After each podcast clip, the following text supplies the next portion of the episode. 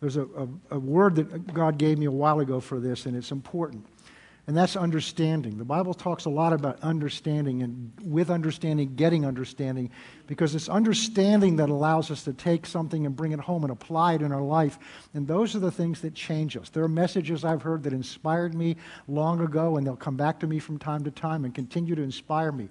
But the things that have really changed my life is when I've gotten understanding, either from my own reading or for some teaching, and begin to apply it. And of all the things I've taught here in the 17 years I've been here on staff and uh, even was teaching before that, of all the things I've ever taught, even in the school of ministry we have, the one thing I get the most response from of what has changed their life is, is this course that we're teaching right now. But in every case where it's changed their life, it's because they took the material, gained understanding, and then applied it in their life. And that's where people often fail. And that's what we'll talk about at the end. We're going to talk about how to change, because without that understanding, all the rest of this just falls by the wayside. So let's pray for and ask God for understanding as we open up His Word together. Father, we thank you that your Word promises us understanding, and we seek that tonight. We seek to have understanding, Lord. You're the one that designed us. You designed our mind, you designed our soul, our spirit, our body, Lord, and you are the one, because you are the maker and the designer, you understand how it works. And you've told us in our word that we are to renew our mind, change the way we think, which means if we're told to renew our mind, that means we can do that. But your word sets forth certain principles to help us to learn how to do that. And so we ask you tonight, Father, as we open the word of God together, that the Spirit of God would begin to enlighten us and give us understanding, not just of ourselves, but of the principle that your word teaches us for the renewing of the mind. And for that, we thank you in advance. In Jesus' name, amen. Open your Bibles with me. We've been looking at this at 2 Corinthians chapter 10.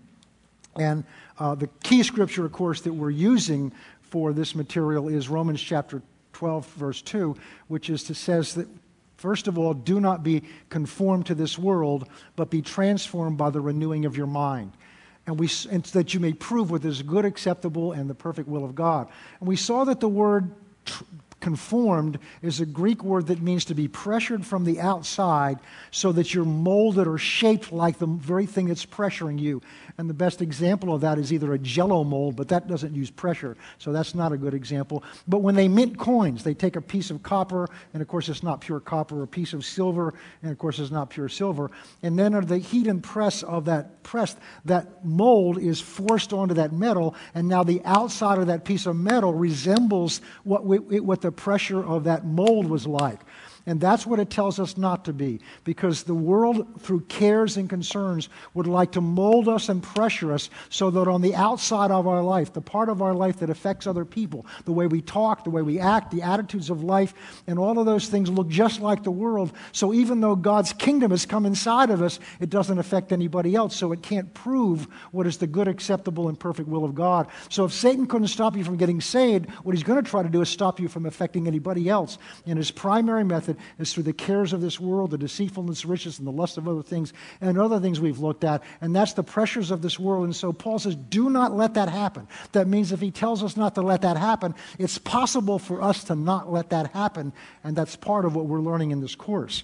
But then he tells us to do something, not just on the negative, what not to do, but then what we are to do in place of that. Because if you just try to not be conformed and you don't replace it with what he tells us to do, you're going to get worn out trying to not be conformed. And what he tells us to do is to be transformed. And the word transformed is a different Greek word, which means literally, if you study it and break it down, it means to take what your, your inner nature and let it come to the outside. And of course, the greatest example of that is a caterpillar that weaves this cocoon around it, and then when, what's inside of that is the potential to be a butterfly. And when the time is ripe, that butterfly now comes out of that cocoon. Its real nature comes forth. And that's what that word means, which means when you were born again, the kingdom of God was put inside of you. And then we looked at a whole list of things that the Bible says was put inside of us with the kingdom of God and who we are in Christ and all these things on the one side of the ledger. And then we looked at our own lives to see how much of that we we're actually experiencing in life and found out there was this huge discrepancy between what the Word of God says God has put in us in the kingdom and what we're actually experiencing and enjoying in life.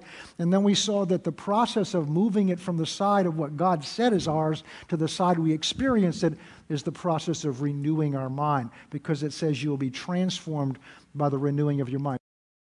And so we've been looking at that. To do that, we had to understand, you know, what, what, where the mind fits into your system that God designed. And we saw that God gave you a body. That's so you can function in this material realm. But the real nature that you are is a spirit man on the inside, and that God gave you a soul, which is the bridge between your spirit and your body. And that soul is made up of your mind, your will, and your emotions. And your will is what determines what you will do. And that's God made you in his image. He gave you a free will to exercise whether you're going to love him and serve him or you're going to do what you want to do. And every day we get to exercise that will. And we saw that there's pressures bearing in on the exercise of that will. Some of those pressures are coming by the Spirit of God who's trying to lead you one way, and then the other pressure, other pressures are coming you by Satan and the pressures of this world that are trying to woo your will somewhere else. But you decide where it goes. But the key element in that decision is your mind. Your mind is what controls that. And then we begin to break your mind, our mind down. And this is where we were looking at in 2 Corinthians chapter 10. And I'll just read through it quickly, and then we'll pick up with kind of what we left off. Paul says, we're going to pick up in verse 3 For though we walk in the flesh, we don't war according to the flesh. For the weapons of our warfare are not carnal, but of the flesh, but they're mighty in God for pulling down strongholds, casting down arguments, the King James says imaginations, and every high thing that exalts itself against the knowledge of God. So there are things that, that, that get formed in our mind that exalt themselves, exalt themselves against knowing God. And that word arguments, the King James says imaginations, is a Greek word which means a structure of thoughts, organized thoughts, like a philosophy or an attitude or a worldview that when it gets into our mind forms an image and that exalts itself when it's come from the world. It exalts itself against being able to know God, what God is like. Traditional religion can do that. Jesus said to the disciples, said to these Pharisees, he says, the traditions of man, the imaginations of man, the, the structured thinking and traditions of man have made the Word of God of no effect, the knowledge of God of no effect. But we're looking at this word from the point of view of the, what the King James says imaginations. And then he goes on to talk about in the next verse, he says, casting down arguments or imaginations and every high thing that exalts itself against the knowledge of God, bringing down every thought into captivity to the obedience of Christ. And we saw then that there are three basic elements that are talked about here. Let's see if we can get these up. Okay. I went the wrong way. So we're still working all this out. Okay. There we go.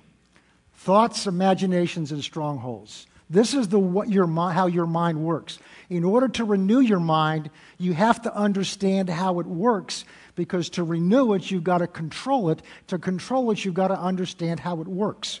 And so, I mean, I'm sure most of you, if not all of you, have some kind of computer, smartphone, or dumb phone, or whatever you got. And, and, and, and whatever that, or maybe we're the dumb ones and the phone's smart. Sometimes when the smart, phone's smarter than you, maybe it's time to get something else. But anyway, we're not going to get into that. The point is, all you do is, I just flick something. And when I flick this, all kinds of instructions operated in this thing, which is communicating with that iMac back there and telling it to do certain things, which I have no understanding of, to produce this slide up there. And so, and your mind works in those things. Now, I don't need to understand it to do this. But if, if I were a computer programmer and there's something wrong with the program, I've got to know how that program works. So if we're going to reprogram our mind, which is what renewing the mind is, you have to understand how that works. And we learned that the basic unit that your mind uses are thoughts. And thoughts is the basic thing. Your mind is always having thoughts, and it works in patterns of thoughts.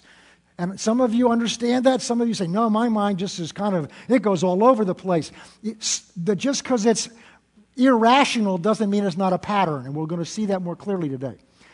That's the basic unit that your mind works with. Those pa- thoughts, and we'll see that in a minute, those thoughts your mind tries to collect together to form meaning.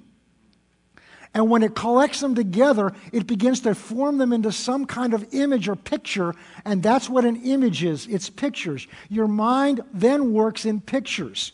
So if I say to you, and we talked about this last week, if I say to you, apple, and I don't mean the computer, the fruit. If I say to you apple or pear, your mind doesn't think of, let's see, fruit that's made up of this kind of tissue which has this chemicals in it. You picture a pear, and each of you may picture a different type of pear or a different type of apple if I said apple. So we work in, your mind then takes those thoughts and forms pictures. And we talked about that. But then those pictures, if they're there long enough, begin to form a stronghold. And I use the example of on a computer, it'll tell you, you know, most of your computers will have something called a screen saver. And that is something that's moving or pictures that come up. Why? Because if there is a same image is pushed onto that screen over a long enough period of time, that image will begin to embed itself into the, the, the photosensitive cells on that screen. Now, I don't know how these new things work, but the old, those old big things, that's how they work. And, and so what happens is that image becomes so, so constant there that it now becomes permanent. In our lives, I shared with you my own testimony about how certain images that were built into me about my father later began to control my life. A stronghold is when something controls you and you don't even know what it is. And all it has to do is you hear one thought, one smell, one sound, and you're reacting to something, and your rational mind says, Why am I doing that? Because it's triggering an old stronghold inside of you. And those strongholds exalt themselves against the knowledge of God. And that's what we're going to learn to change. And last week we ended by saying the way you change the stronghold, you can't get rid of an old stronghold it will eventually fade away if you stop feeding it. What you have to do is replace it with a new stronghold. And the way you replace it with a new stronghold is by creating new images, new pictures that eventually become strongholds in your mind, good ones. And the way you create new pictures is by putting in new thoughts. We learned that every thought that goes into your mind is intended by whoever it came from, from being a dot in some picture or part of an imagination. Now I want to come to an example to show you how your mind does this. And, and I think it'll help you understand it. Any of you remember growing up, uh, and if you've had kids, maybe, I don't know if they still have them, but I remember when our kids, and maybe, I don't know when I was a kid, I can't remember when I was a kid, but, but, but when our children were growing up, I remember one of the things that they would do is we would get these books that were called dot to dot. And when you opened it up, what you found out is there was a, a, a, a, little story or picture, and then there was a series of dots with numbers on them 1, 2, 3, 4, 5, 6, 7, 8, 9, 10. And then and there may be some of them that had to kind of help you, had lines between them. And the whole idea is there was a hidden image in there, a hidden picture. And all you had to do, though, is take that pencil and it was real simple. As long as you could count, you would go from one to two to three to four to five to six. Now, why, you know, this child who doesn't care about math, doesn't care about numbers, why is this six year old or seven year old taking the time to go one, two, three, four, five? Why? Because they want to find out what this picture is. Because when they look at it, all it is is a series of numbers with dots next to them, and there may be some cryptic little phrase down there, but they're curious because their mind, listen carefully, their mind wants to form something meaningful out of that, out of that collection of numbers. Because God designed our minds in such a way that they're always looking to form some kind of meaning out of this. What does this mean? Usually, what does it mean about me? What does it mean about my future? What does it mean about my security? Do people like me? So we don't just take in bits of information.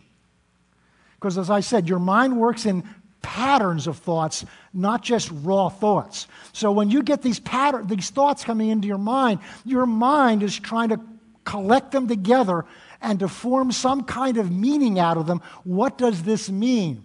Which is why you can have 20 people in a room experience the same thing and walk out with a totally different experience.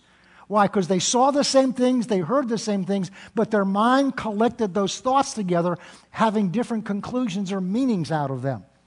With me so far? So, so what happens is you have these events occur to you. I'll give you an example. Suppose, suppose you had uh, uh, uh, well, I want to do it differently. Okay. I want to I want to give you an example of this. This is I've never done this before, so what is this? Here's, a dot, here's my simple dot to dot. I didn't do dots, I did numbers. So I look at that right away, and the first thing I see, because my mind without any lines, if those were just four dots, my mind would try to collect those. I wouldn't see four dots, I would see a square. Right? That's the first thing I see. So I look at that and I see a square. So my mind, trying to form meaning, says that's a square there because it's got, I can see four sides that are intended to be there. But let's connect the dots to dots and see what this really is. So, what I would do is I would, in my mind, do this. Whoops. I, in my mind, would do this. And that's a square. Everybody with me? So this is not hard stuff. That's not trick. Everybody with me? This is what our mind does this without even realizing it. But let's go by the numbers now and see what this really is. So we'll go from 1 to 2 to 3 to 4. This wasn't a square at all. This is a Z. But if I don't know the numbers and that there's an order and a sequence, my mind will try to take that bits of information and form meaning out of that. And it's not that simple as just something like this. I have prejudices towards certain images. So if I automatically think, you know, never and no, nothing ever goes right for me. I was, I was sharing this with my wife this morning because I was raised in a family by two two hypochondriacs. My, both my mother and father, I mean, my father had a, had a pharmacy in, his, in, his, in, in the bathroom, and it's just like, and so I had to work to overcome those kinds of fears because they were always afraid if you go out and it's windy and you were sweaty, you're going to get a cold. And if you do this, you're going to get a cold. You better stay inside. And if that's what I, those were dots. As a child, that were being sown into my mind, not purposely trying to mess me up, but that's the effect it had. And my mind began to form images of what could happen to me, and those images became strongholds. And then you grow up and you begin to deal with issues of life. And so I found as growing up, it was much easier for me to believe something was going to go wrong in my body than I was going to be healthy. So we moved that forward to about 20 years ago, and I went for a physical, and I told you this before, but now it'll fit in more. I went for a physical, and you know they took blood and they did all the stuff they're supposed to do, and this physical was on I think a Thursday. Friday, I come home from work, came home late after 5 o'clock, and there's a, this is back when there was a light flashing on your answering machine. And I pushed the button, and they said, This is Dr. Bradley's office. Please call our office Monday morning. That's one dot. One bit of information. No conclusions about that. No, you know, you know, you better you better make sure your will is in place. You better get your affairs in order. All it said was call this who it is and call us Monday. That's it. But my mind began to do this. It began to make all kinds of conclusions and draw all kinds of pictures. And by the time I was finished Friday night, I had an image in my mind that by the next week on Friday, I would be in the hospital with tubes coming out of me. Now, that sounds silly and ridiculous to you because you may not have that background that I had. I, my rational mind understood that. But as I explained to you last week, these strongholds begin to control you. And you, if, unless you've been looking at yourself and been maybe in counseling or something, you may not realize some of the strongholds that are affecting your life. Fear is a stronghold, irrational fear. I can't get on a plane because that plane might go down. The statistics are you're safer in a plane than in a car. But the stronghold controls you, so even if you get on a plane,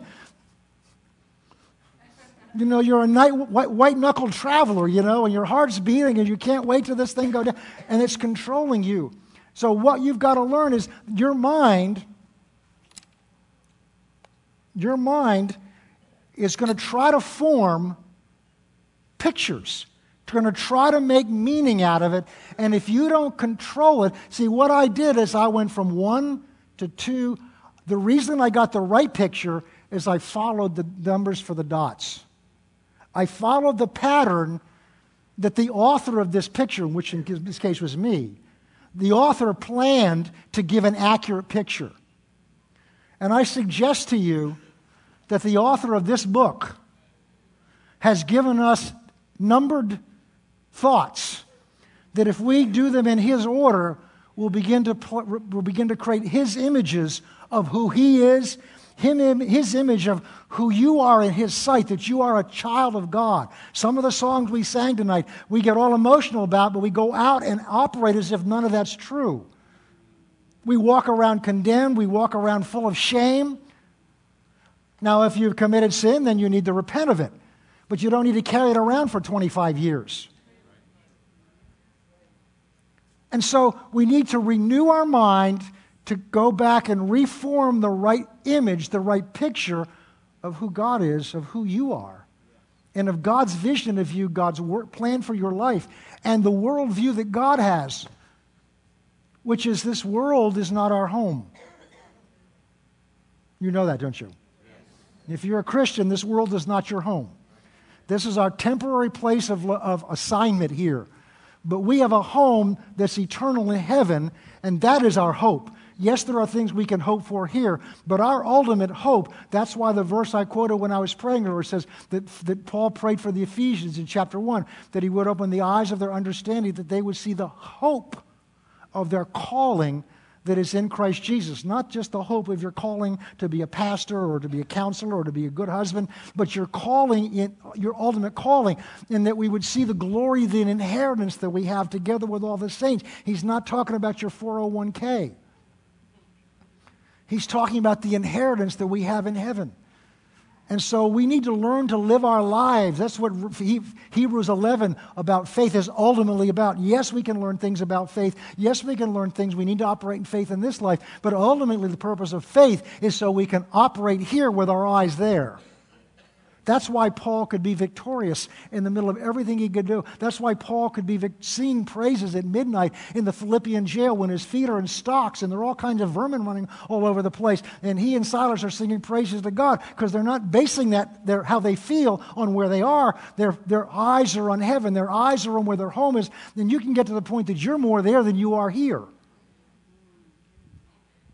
But that doesn't happen unless you begin to change the pattern of your thoughts of what your life really is and not be conformed to what the world want to tell you life, what, what, what television wants to tell you your life is.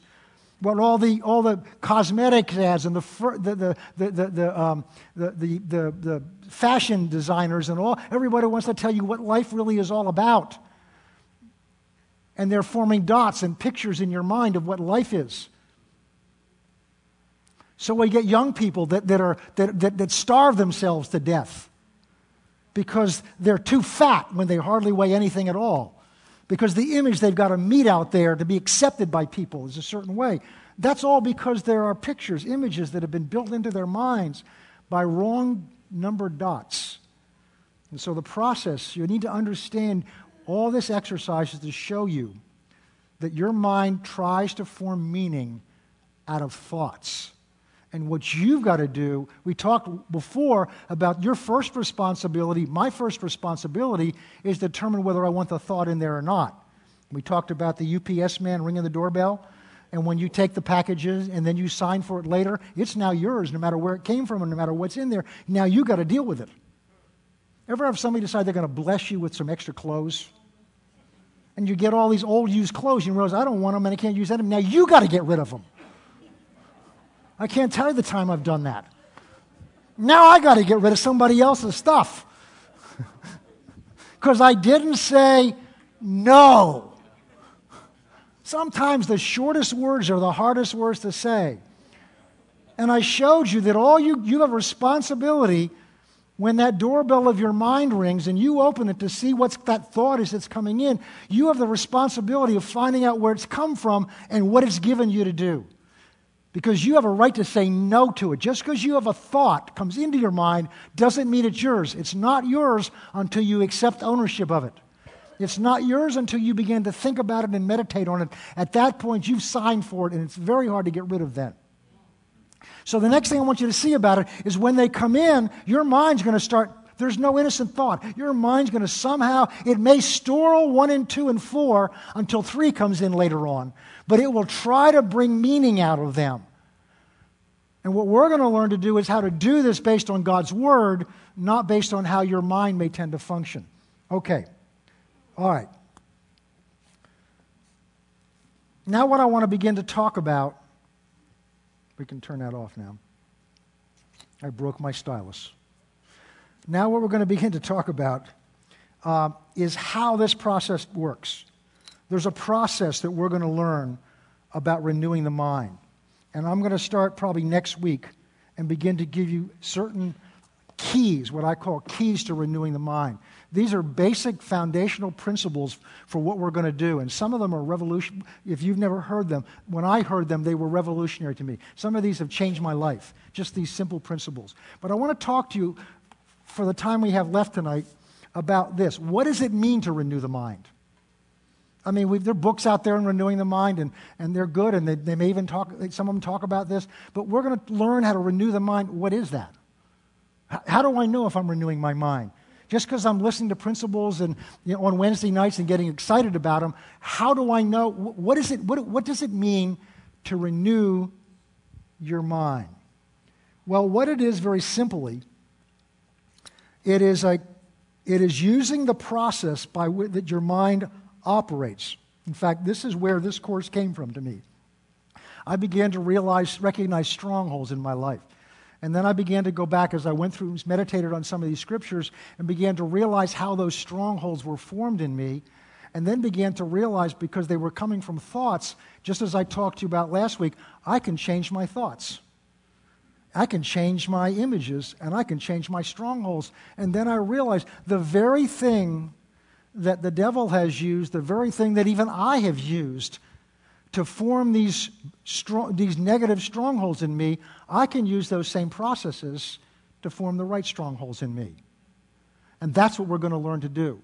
So, all it is is taking the process by which you got where you are and use that same process to get you out. And so, it, it is using the processes of the mind to change the images, and the images will eventually change the strongholds that affect us. You change the stronghold by changing the images, and you change the images by changing the dots. And this is why I've spent so much time talking about the difference between thoughts, imaginations, and strongholds. Because if you just try to change the images, it won't work. Because the image is made up of dots. The images in your mind are made up of a process, patterns of thoughts and so, what you've got to do is begin to put new thoughts in your mind that are connected together one, two, three, four. That, that, that are connected together by God's word. And what we're going to learn is when you, you do, that, that what it, when it took you 45 years to get where you are, or 70 years to get where you are, it won't take 45 years or 70 years to replace it because we're going to put, learn to put thoughts in our mind that are God's word and they're divinely ordained by God to pull down strongholds. They're, and the other thing is, they're the truth. Remember last week I talked to you about these Im- an image in your mind only exists in your mind. It may be an accurate reflection of something. And I put up here this picture of my, our grandson, Jonathan. And I put it up there, this nice smiling picture. And I said to you, That's Jonathan. And then I said, No, it's not. Jonathan's home in bed, I hope. That's a picture of Jonathan. So that's not Jonathan. That picture only existed on the screen at that time. And those images in your mind and those strongholds, if you understand, they only exist in your mind. Now, they may be an accurate reflection of something out there, but they most likely are not. They're altered somehow. So, if it only exists in your mind, you can change that. If it existed somewhere else, you'd have to change that first. But because that image only exists in your mind, it can be replaced by another image that exists in your mind. Everybody following me so far? Okay. You'll see that as we go along. Because we're using God's word, it doesn't take as long to replace those strongholds as it did to create it. Because God's word is anointed by Him to break down these strongholds. Because the word of God is the truth, and the truth is more powerful than the lie. And these new images are of what God has already done for us, who He's already made you to be, and who He, of course, really is. So let's talk about this process. What does it mean to renew the mind? Where it literally means to change your pattern of thoughts, to put new thoughts in and change your pattern of thoughts. Let me give you a couple examples of this. 48 years ago, uh, my wife and I were married, and then we moved to Boston, and I was enrolled in law school.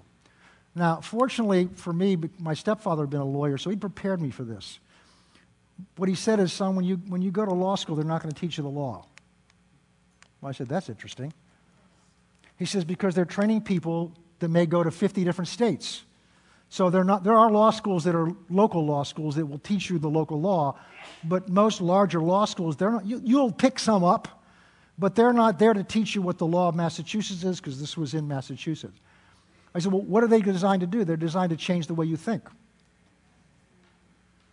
So, three years of law school is primarily designed to train you in a discipline of thinking. And let me give you an example of it. I was trained in such a way, one of the, one of the courses they teach you is a course, course called TORTS, T O R T S. And that basically means if somebody's injured something, and Jerry, if I'm wrong, we got several lawyers on the front row here because it's been a long time since I was in law school. You can correct me. But um, it's basically courses that dealing with, with making people right for injuries that they've in store. Still, it could be a car accident. It could be somebody defamed somebody, said something wrong about them. There's a whole area that's reserved for contracts, but this is without a contract. And, and there's, a, there's a certain elements, if I remember correctly, and there, there are five basic elements that, that are necessary before somebody can recover for an injury like that. And so you're taught those five basic elements. So, and here's why because I could be sitting in my office and a client walks in and somebody said something nasty about them, published in a newspaper, and they're angry about it. Or there's been a car accident or something like that. And they come and sit down across from my desk. Uh, then, not now, and they just tell me their tale of woe. And they come in basically saying, This person did this to me, and I want as much money as I can get from them. That's what they want. But I can't then go into court and take my client and come before the judge and said, Judge, this is Joe Smith. He's my client, nice guy. And Bob Jones over there did this to him. He wants every bit of money you can give him. Thank you. But how much should you give him? I can't tell the judge their story and say, well, give them what they want, because the judge is required to only give them damages if I can prove those five elements. So while they're telling me their tale of woe, usually starting at the end, I'm listening for these five elements. And if I can find these five elements and have some confidence they can be proven, then we've got a case. Does that sound about right? Okay. Let me give you a simpler example. My wife and I go into Starbucks Monday afternoon or day off.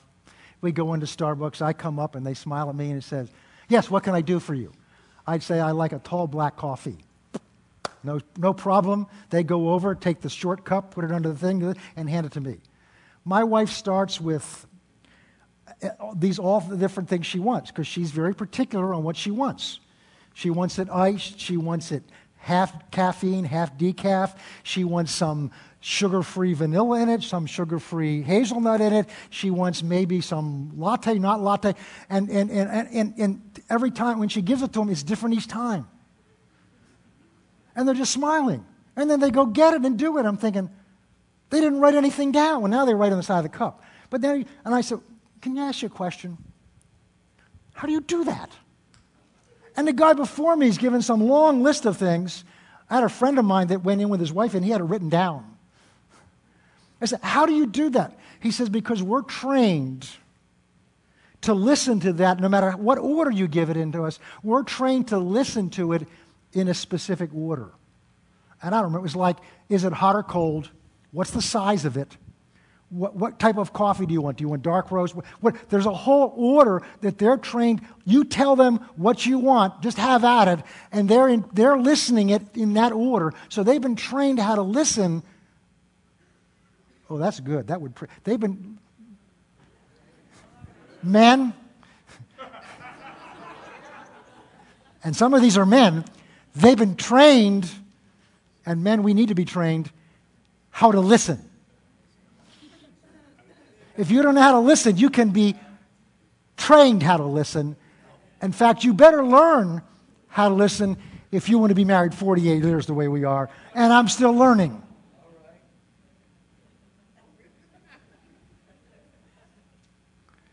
They're trained how to listen to all this spaghetti order because that's what it sounds like. And because their customer, they want to please their customer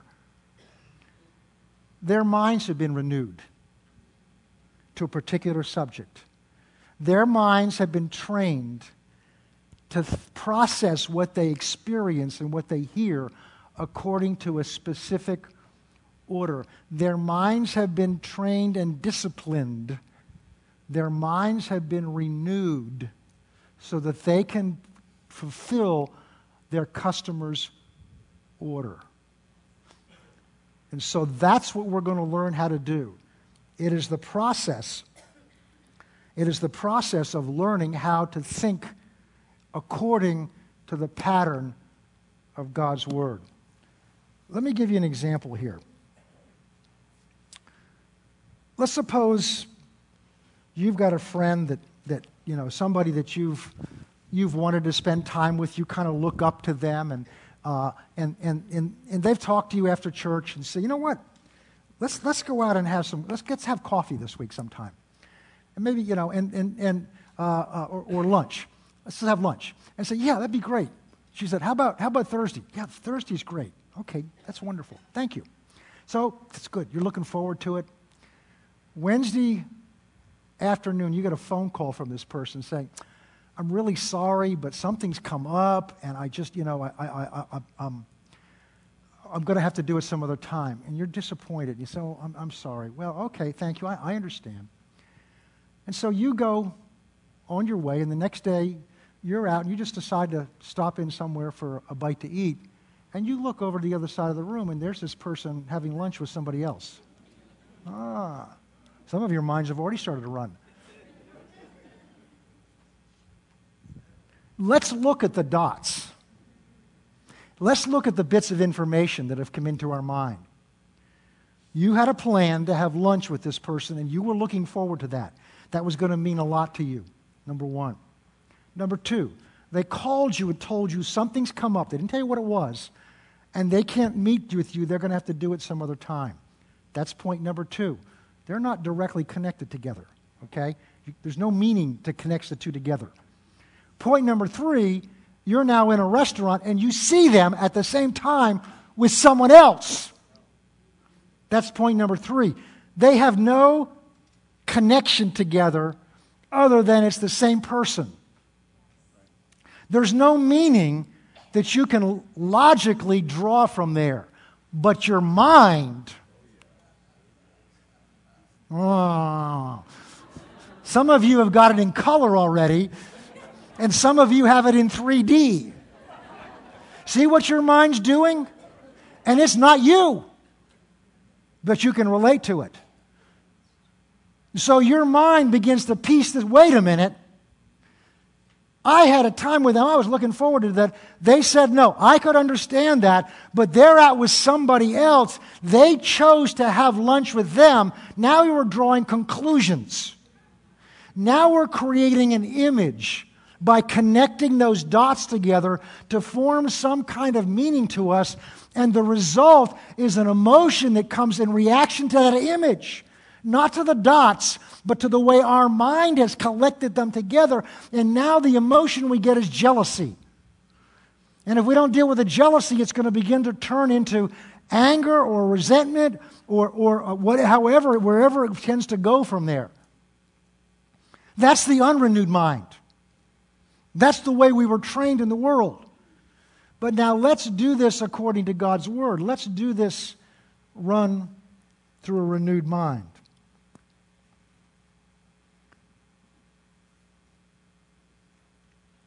The unrenewed mind sees the same events. They said, We're going to have lunch with you on Thursday. Great. Wednesday afternoon, they call you and said, I'm sorry, something's up. We can't have lunch. Third dot. We see them in a restaurant at the same time we were supposed to have lunch with them with somebody else. Our mind begins to connect that together, and this emotion begins to come up. The meaning begins to come. They don't like me. They like that person. See, that's the next thought.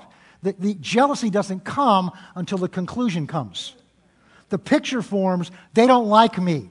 They were using me. They like that person better. Whatever it is, and then this emotion begins to rise up. Now, to renewed mind, the moment that emotion comes, a red light comes on. Because we will know what the word says about envy, jealousy, and strife. Because James chapter 3, verses 14 through 15, because our, oh, excuse me, our mind now trained that when an emotion rises or something happens, the next thought comes now instead of the conclusion, they don't like me, the next thought comes, what does God's word say about this? Because now I put that in. I have put in me the dots that will form other images of what does God say about me, first of all.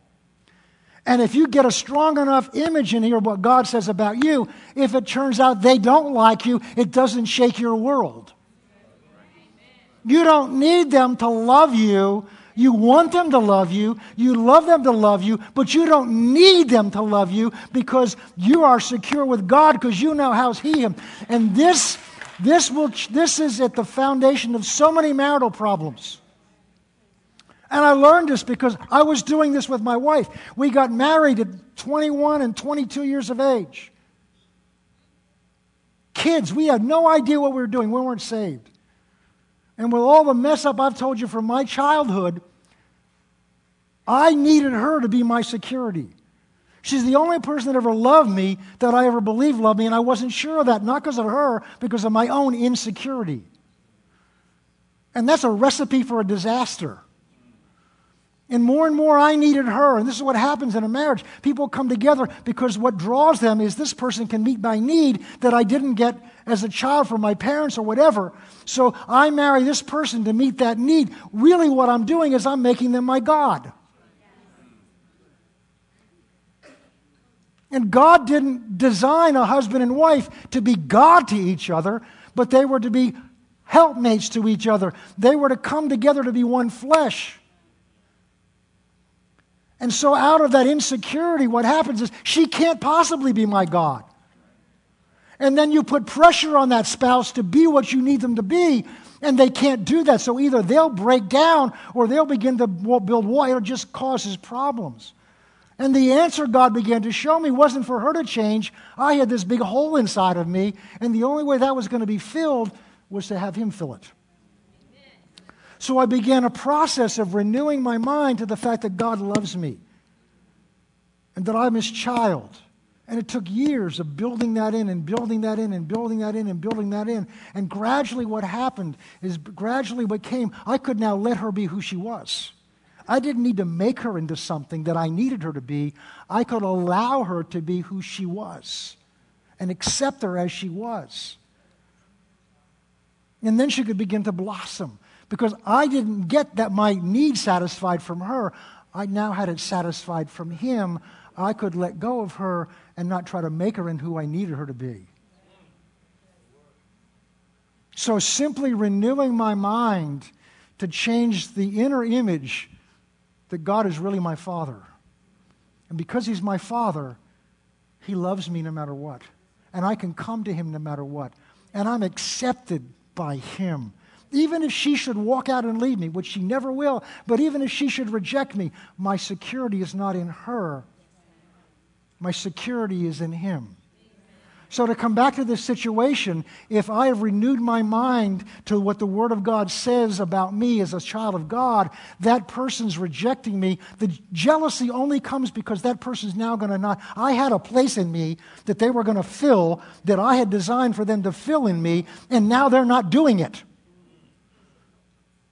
And see, if I'm filled up with that, my security and my foundation is in God's love for me then if they walk out and reject me, okay, I don't want that. It hurts, but it doesn't shake my world, so I'm not angry. I don't have to respond back at them.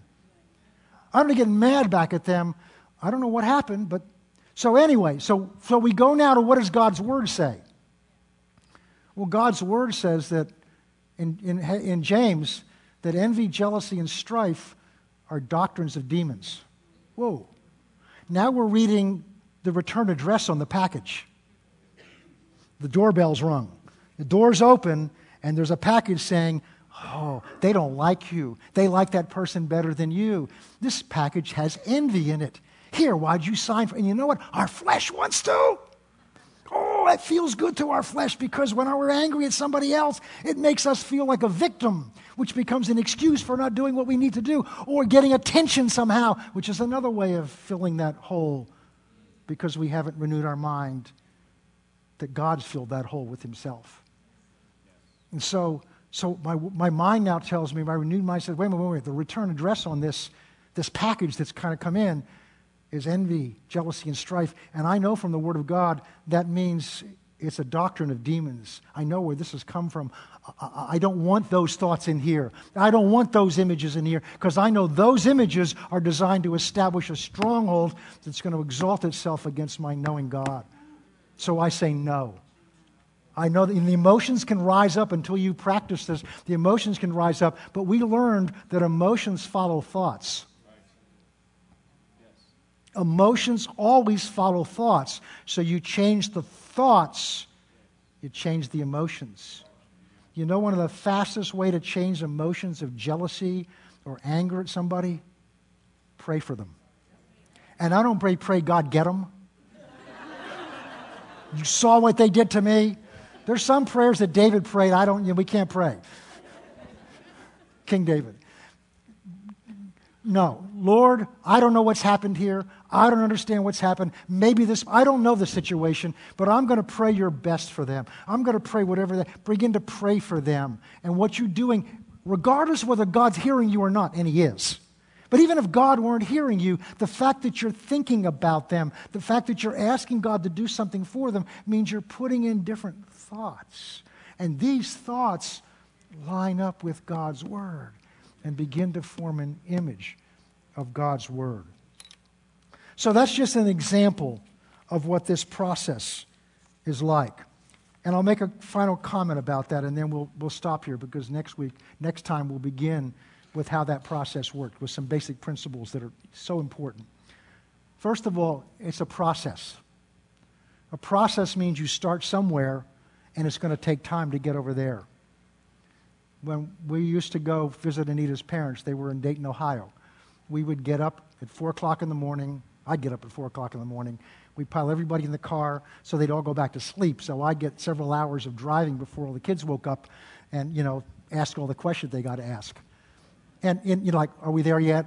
And, and they were very good travelers. I don't mean that. But, but, um, but the, we didn't get in the car, and this is what children do. They get in the car for a 14 hour ride, and half an hour later, are we there yet? How much longer is this going to be? They got to understand it's a process. First of all, you've got to go through Rhode Island into Connecticut. Then you've got to go through Connecticut into New York State. Then you've got to go from New York State into Pennsylvania, and that's six hours across there. Then finally get into Ohio. Now it's another four hours to Dayton, and I would give them progress reports. But see, young children are impatient, and they want to get there now. They don't want to, they don't want to process, they want to get there now. And some of the most important things that God wants to do in our life cannot happen quickly, they are a process. And the process is part of the program because it requires you to wait and allow trust God to do the work in you. But the promise of God's word is if you begin to think God's thoughts about situations and you begin to put God's thoughts into your mind, intentionally doing this, and we'll talk about how. I'll teach you some techniques to, to be able to capture your thoughts. I'll train you how to capture your thoughts, and I'll train you how to put the right thoughts in. But I want you to be aware of what thoughts are and why thoughts are important. It's a process, so it takes time. In fact, I'll give you a clue. It will take the rest of your life. You will never finish this process. But if you don't begin, you'll never get there. And, and the process is not a waste of time.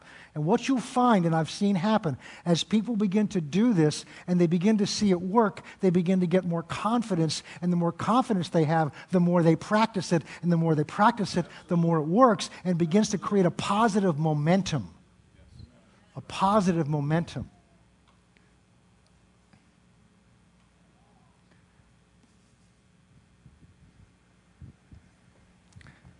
wherever you were when you start this process.